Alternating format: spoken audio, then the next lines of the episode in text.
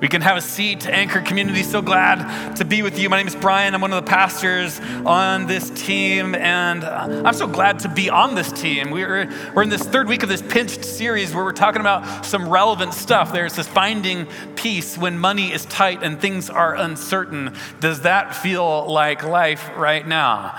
Uh, and last week, man, John just did such a great job. Didn't he do a great job? Those of us that were with him, man he just was bringing that budget info, you know, and like I remember Candace, my wife and I, we were like sitting there listening to her, like we gotta kind of like dial in on our budget again. Geez, we're feeling a little that sting, you know. So hopefully that was an encouragement to you. And uh, but we're continuing the Pinched teaching series, and today we're talking about envy and comparison. So of course I have to take you all the way back to elementary school, all the way back to elementary school where I met this kid named Justin.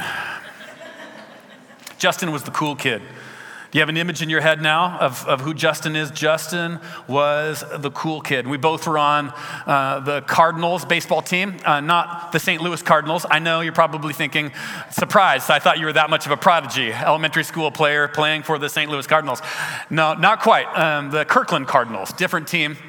Uh, still the Cardinals, though. Still the Cardinals claim that. And um, Justin's dad was the coach. And like, this is a critical point because, you know, like at this age, it was still cool to have dad as the coach. I don't know what age, like, it's not cool to have dad as the coach, but I know it's a thing, you know? And um, so, anyways, this was still kind of in that realm of cool equals dad as coach. And Justin was like the best player on the team so good that he got his own chant when he was at bat. I mean, there's a, there's a certain level of goodness, you know, and and like he had uh, like when he was at bat, like his his last name rhymed with orbit, and so we would just shout out, "Come on, Corbett, hit into orbit," you know, over and over again. And I remember as I was clapping and yelling that out as he was at bat, kind of wanting my own chant, you know, like but I recognized at that early age, Halfordy doesn't rhyme with much, you know? I'm like, I was like, you know, dad, you know, I was thinking maybe we'd get a different name like Bingle. Come on, Bingle, you can hit a single. You know, I would take that. Or Gripple, you know, come on, Gripple. Brian Gripple, I don't know how that sounds, but I'd take it, you know, you can hit a triple, you know, and, but I had none of those last names. I had Halfordy. Come on, Halfordy. No, I won't even try. But so he had his own chant. And I remember, um, you know, one time going home from a game, my dad, my dad's like, that Justin kid, pretty cool kid, huh? And I'm like, Dad, I come, what about me? Come on.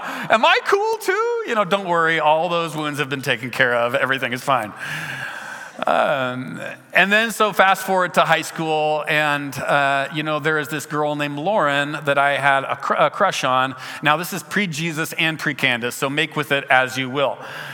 But through some fate of history, you know, some, some accident, uh, I ended up kissing Lauren one time. Now, um, it was not in the dark. She knew that she was kissing me, and um, and uh, it, it, was it was both parties were interested at this at least at this particular moment.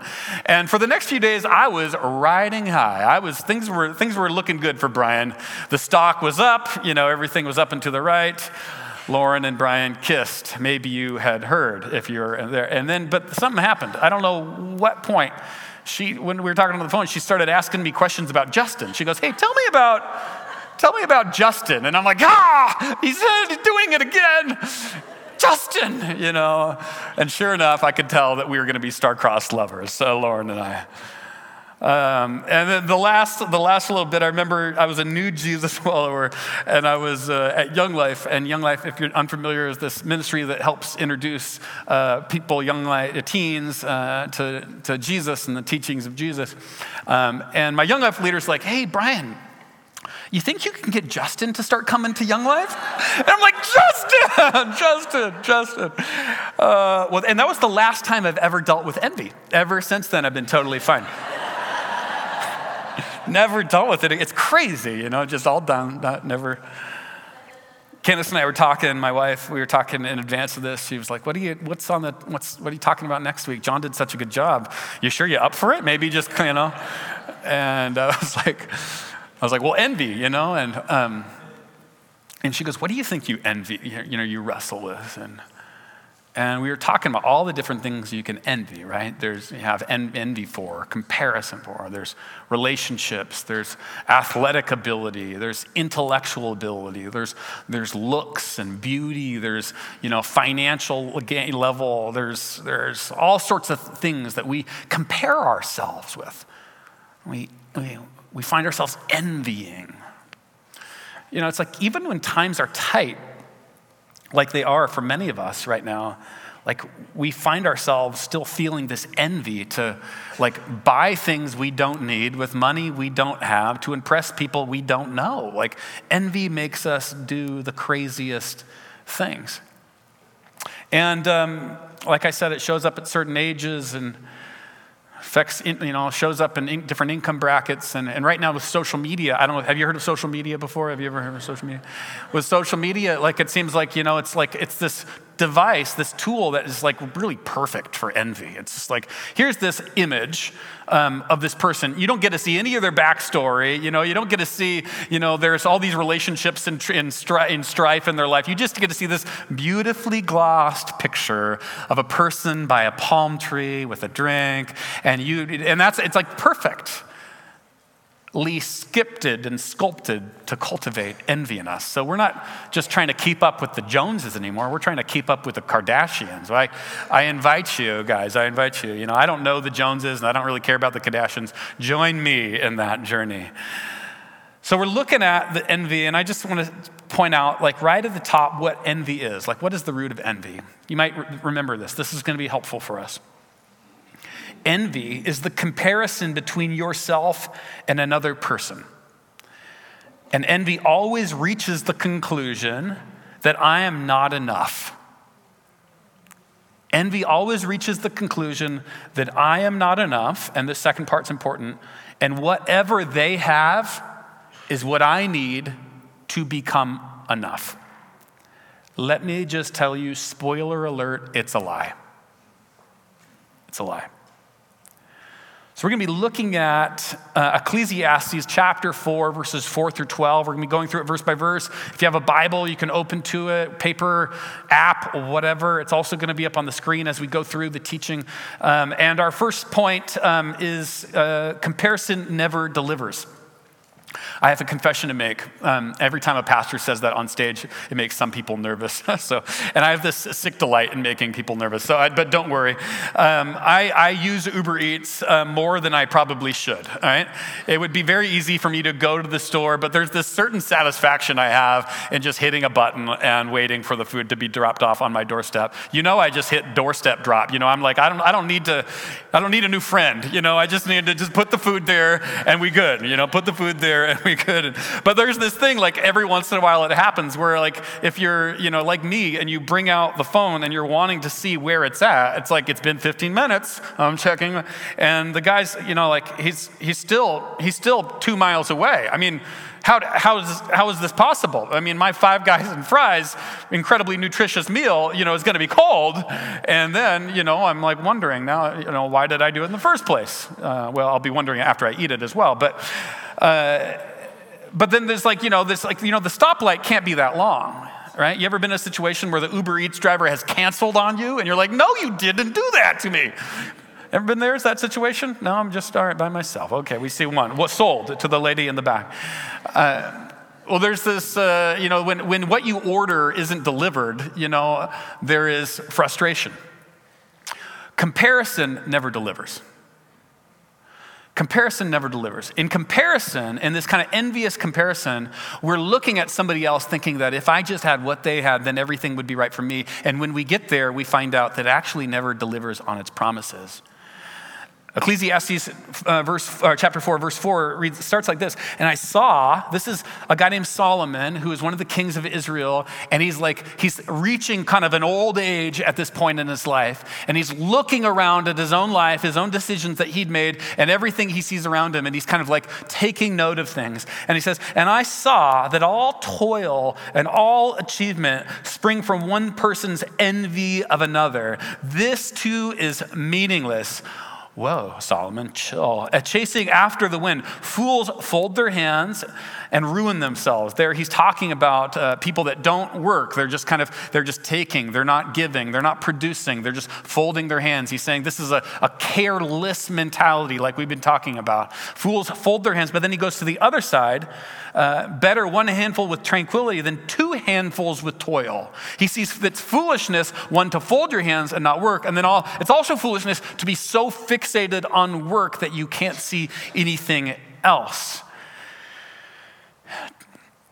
And he says this is a chasing after the wind. Now, all this talk about chasing after the wind and toil and meaninglessness, it sounds a little bit like an existential emo breakup song, but Solomon sees something that's incredibly important. And we're going to be looking at three words in these verses that help us understand what Solomon is getting at um, in a really clear way. And the first is this word meaninglessness. Meaningless. Meaning, it's one of Solomon's favorite words. If you read through Ecclesiastes, you see it's almost like repeated. It's like a refrain. It's like the chorus in a song. He just keeps on saying meaningless, meaningless, meaningless which is just like, gee, Solomon. All right, okay. Well, what you know, what is meaningful then, Solomon? Tell me. The Hebrew word for this is fascinating. It is haval, and it means vapor. So every time you read Ecclesiastes, you can just read, when he says meaningless, you can just read vapor, mist. Every morning I, I, wake up and I've got one of those automated coffee makers. I moved away from the pour over because I was, for a long time, I was trying to be cool and have a pour over. You know what I'm talking like, but it takes so long. I'm like, I don't love coffee this much. I love it, drinking it. I don't love just going like this. So I bought a, we bought a timed thing. It was, I think it was probably, you know, a rite of passage when you turn 40. You're just like, I'm not going to try to be a cool hipster guy anymore. I'm just going to get my coffee and start drinking it. So um, in the morning, you know, I've got my coffee there, and there's this mist that comes out of the coffee, comes out. And if it's not there, you microwave it, and then it comes back again. It's magic. it's crazy how that works out. Got no shame with coffee, guys. Microwave it, whatever. Three days later, still put it in there.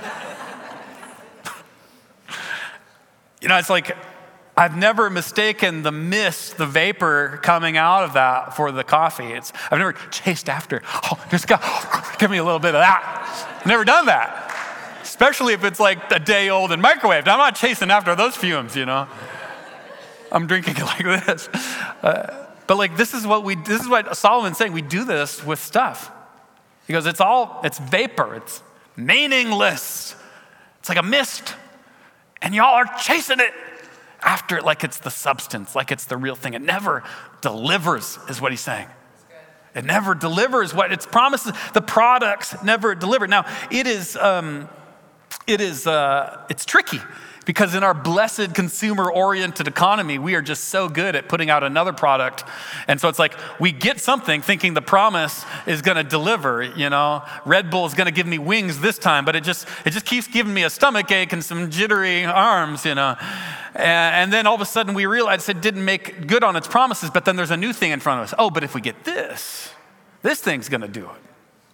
And it keeps us on this conveyor belt where we just keep thinking the next thing.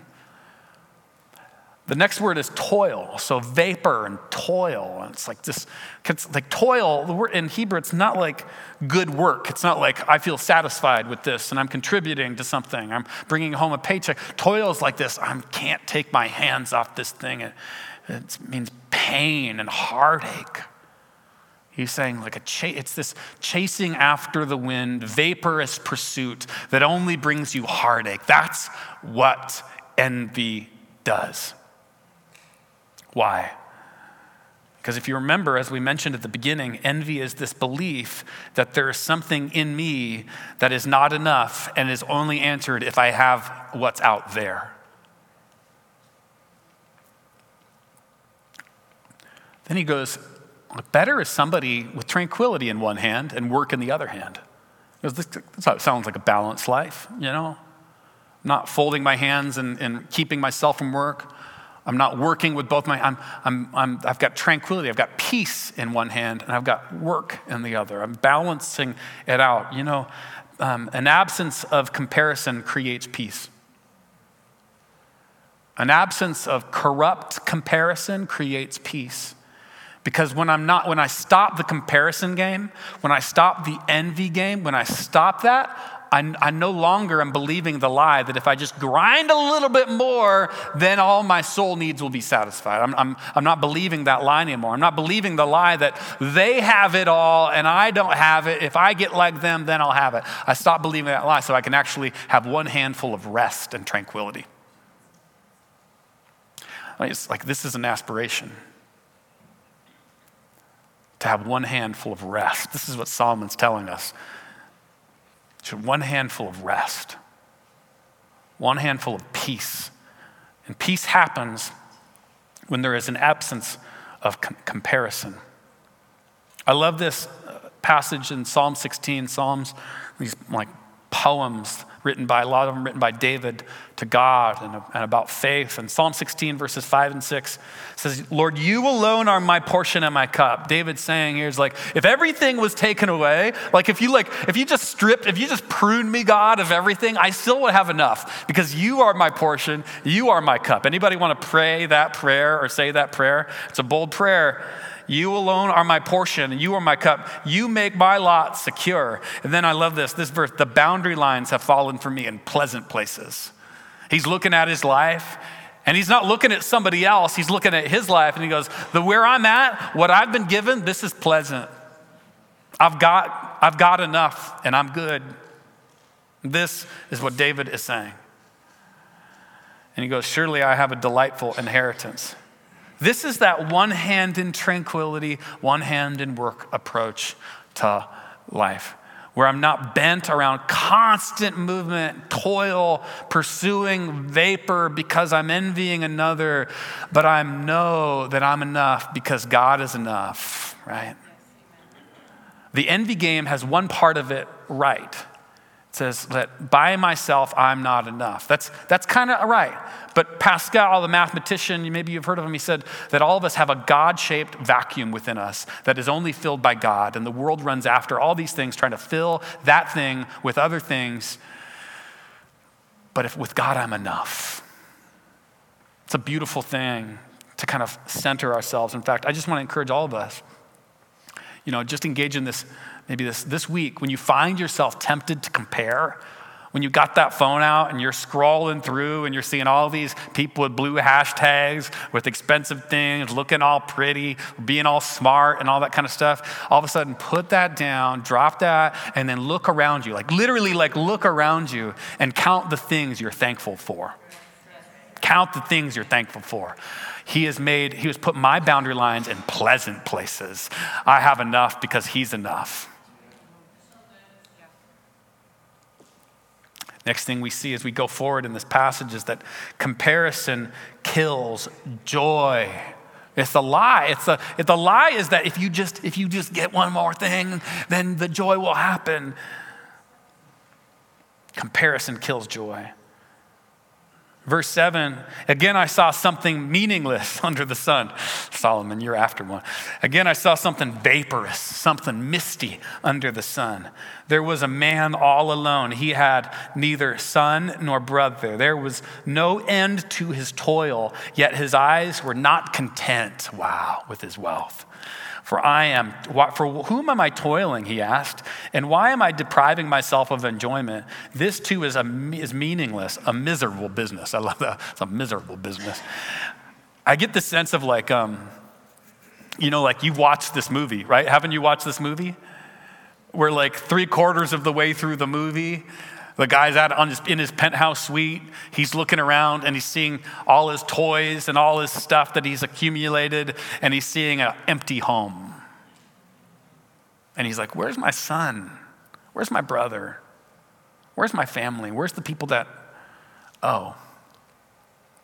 Comparison keeps us from appreciation of our present. Comparison keeps us from appreciating our present. Ecclesiastes shows us the fruit of this that a person that is two hands of toil ends up with vapor in his hands. Think about this, how this works out.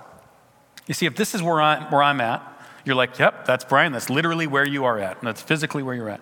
But if this is like metaphorically where I'm at, this is This is my family. This is the, my friend group. This is where I'm living. This is where I'm at.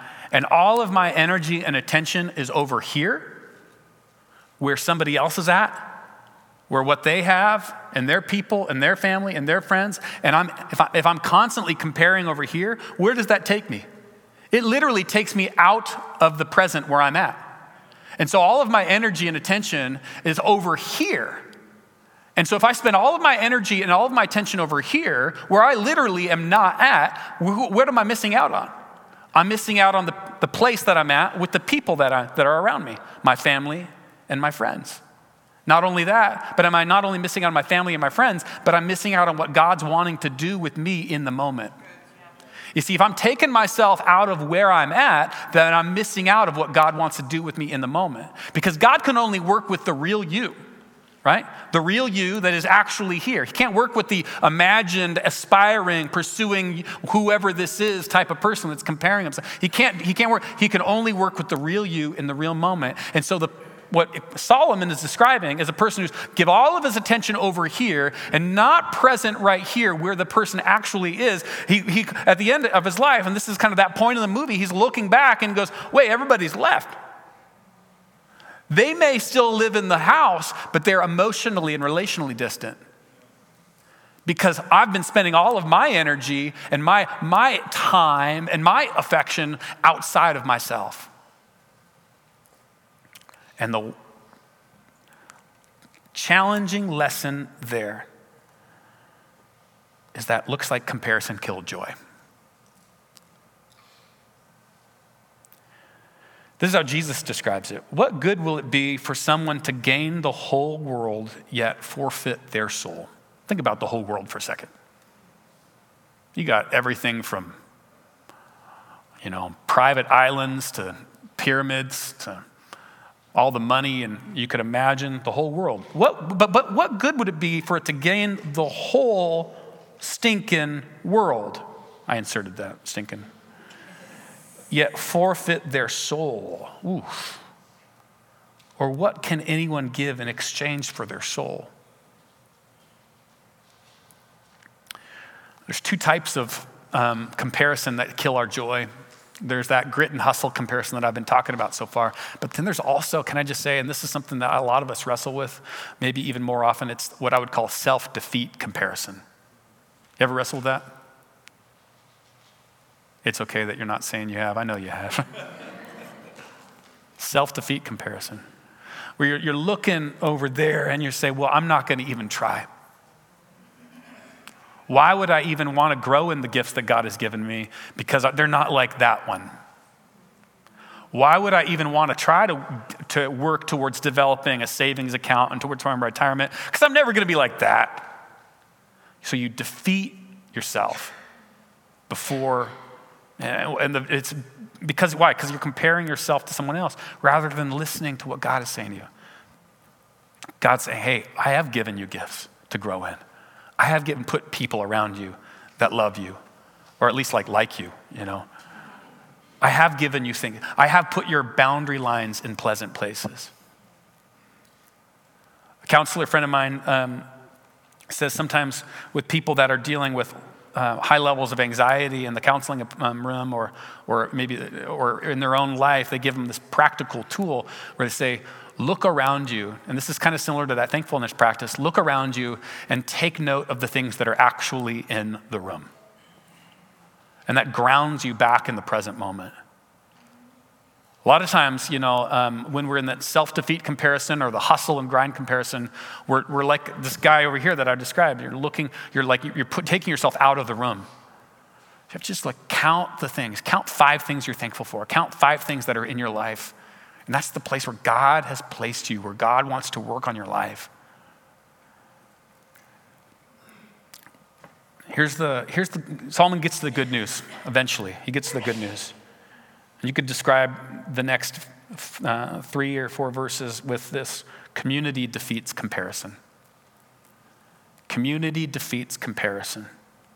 And by community, I don't mean like um, a group of people that happen to share the last name by by some accident of geography and biology, um, nor do I mean of people that work at the same place and they, Their checks all say the same company. Uh, I, don't, I don't necessarily mean even just people that happen to be the same room on a Sunday morning. I'm, I'm talking about like something that like real, like actual community, not just a crowd, but a community. There's a difference there. From, from far back, it looks like the same thing, but look closer and you find something different. Here's what a community is. A community is when I know your name, but then it goes farther. I know your story. I know your brokenness. I know something of your giftedness. I know something of your sin struggles. I know something of your aspirations. And when I, when I know that about a person, maybe not totally all the way, but I start to know that about a person, I have a friend. When I know that about three or five people, I've got a community, the beginnings of a community, right? This is why we talk about anchor groups, because we think this is really good what's happening here, but we need a smaller group of people that you can actually be in real life community with. This is why we love Celebrate Recovery. Because it creates, yeah, woo, woo. Let's get some woo in here. Come on. Because it creates an environment where people come in and they are real and they're opening their lives and saying, I want to follow Jesus and I need you to help me. This is, this is where community is formed and founded. And community defeats comparison. Why? Because check this out comparison divides. It's looking as somebody is either greater or lesser than, and I want to either be better than, uh, or, or, you know, or, or whatever. I'm looking at how I, it, comparison always divides. Community unites. In community, I find out that you might be in a different income bracket. You might, you know, look good to whatever the world script is on what looks good in the moment. You might whatever, whatever, whatever. But turns out you still have struggles. You still have areas that are unpolished. The Instagram filter won't fix that. We're all on that same thing. A community brings us that into that reality. It unites rather than divides. And this is what we see as, as uh, Solomon goes on in verse 9. He says, Two are better than one because they have a good return for their labor. Uh, he's talking about partnership here. You see, the ambition that's rooted in envy and, and, and, comparison, you can never have true partnership in life because you're always trying to outdo somebody. But here, it's like when you work together, when you're yoked together, you actually grow more of what you're working on, and you get to share in it with someone else. Partnership. Compassion, as we look in verse 10, it talks about compassion. If either of them falls down, one can help the other up, but pity anyone who falls and has no one to help them up. Compassion. If you're always trying to be better than somebody else, the only person that's going to be around you are the yes men. But if you're, if you're in community, people are going to reach down and pick you up when you fall. Connection in verse 11. Also, if two lie down together, they will keep warm. But how can one keep uh, warm alone? Solomon's like, this is a cold world. People with, with, with cold things. And we need people to bring warmth into our life so we're not just all alone. the next is protection. Though one may be overpowered, two can defend themselves. A cord of three strands, that's God, you, and the person you're in community with, is, is not quickly broken. I don't know about you, um, but like when I think about like this community thing as the antidote to comparison, like I think like, oh man, it doesn't come naturally.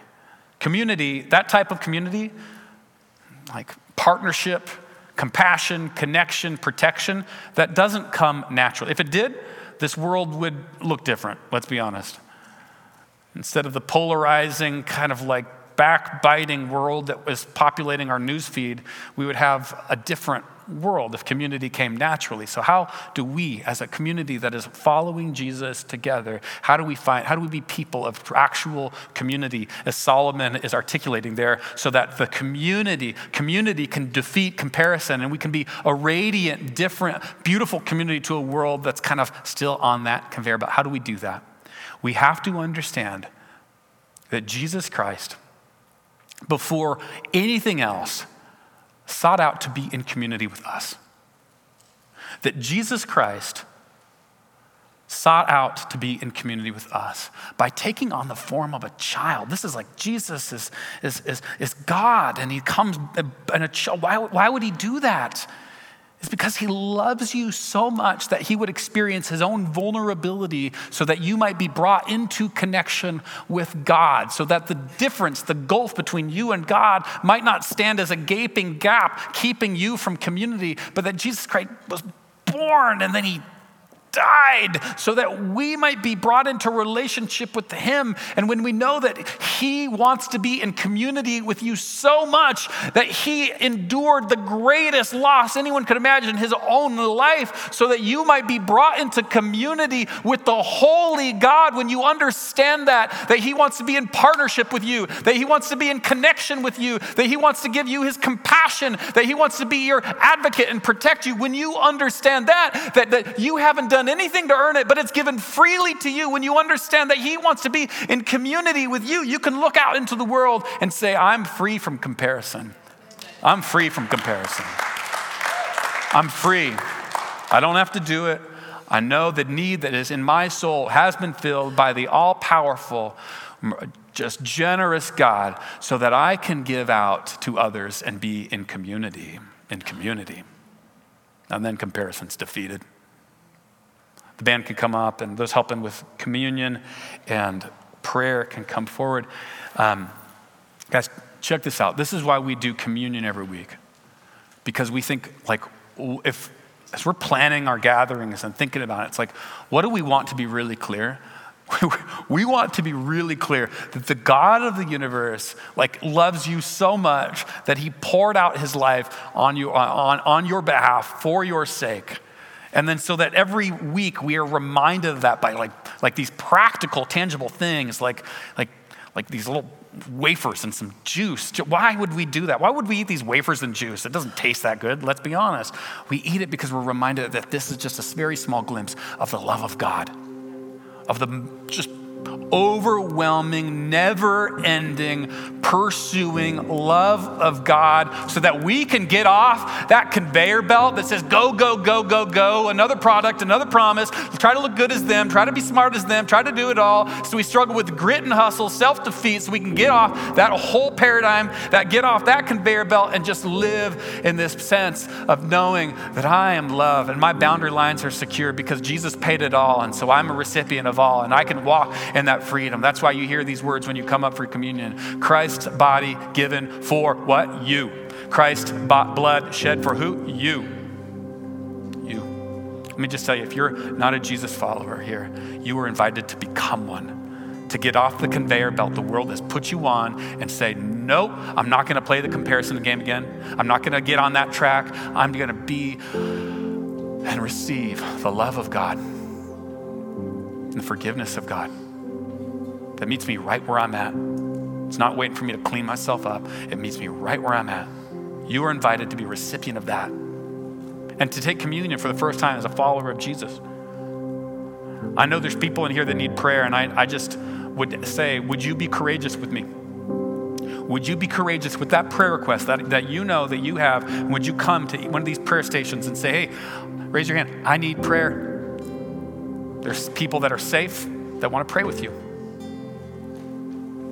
We're going to sing a couple more songs that will tune our hearts to the truth of God. So I invite us to stand. You can come forward for communion whenever you're willing, whenever you desire. pray with you. Presence of the Holy God, would you meet us in this place? Spirit of the whole of, of God, would you meet us in this place? Help us, all of us, this, to step off the conveyor belt,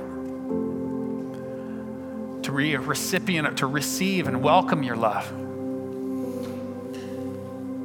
There's no need for comparison. I, I hear you saying, I hear you saying, there's no need for comparison.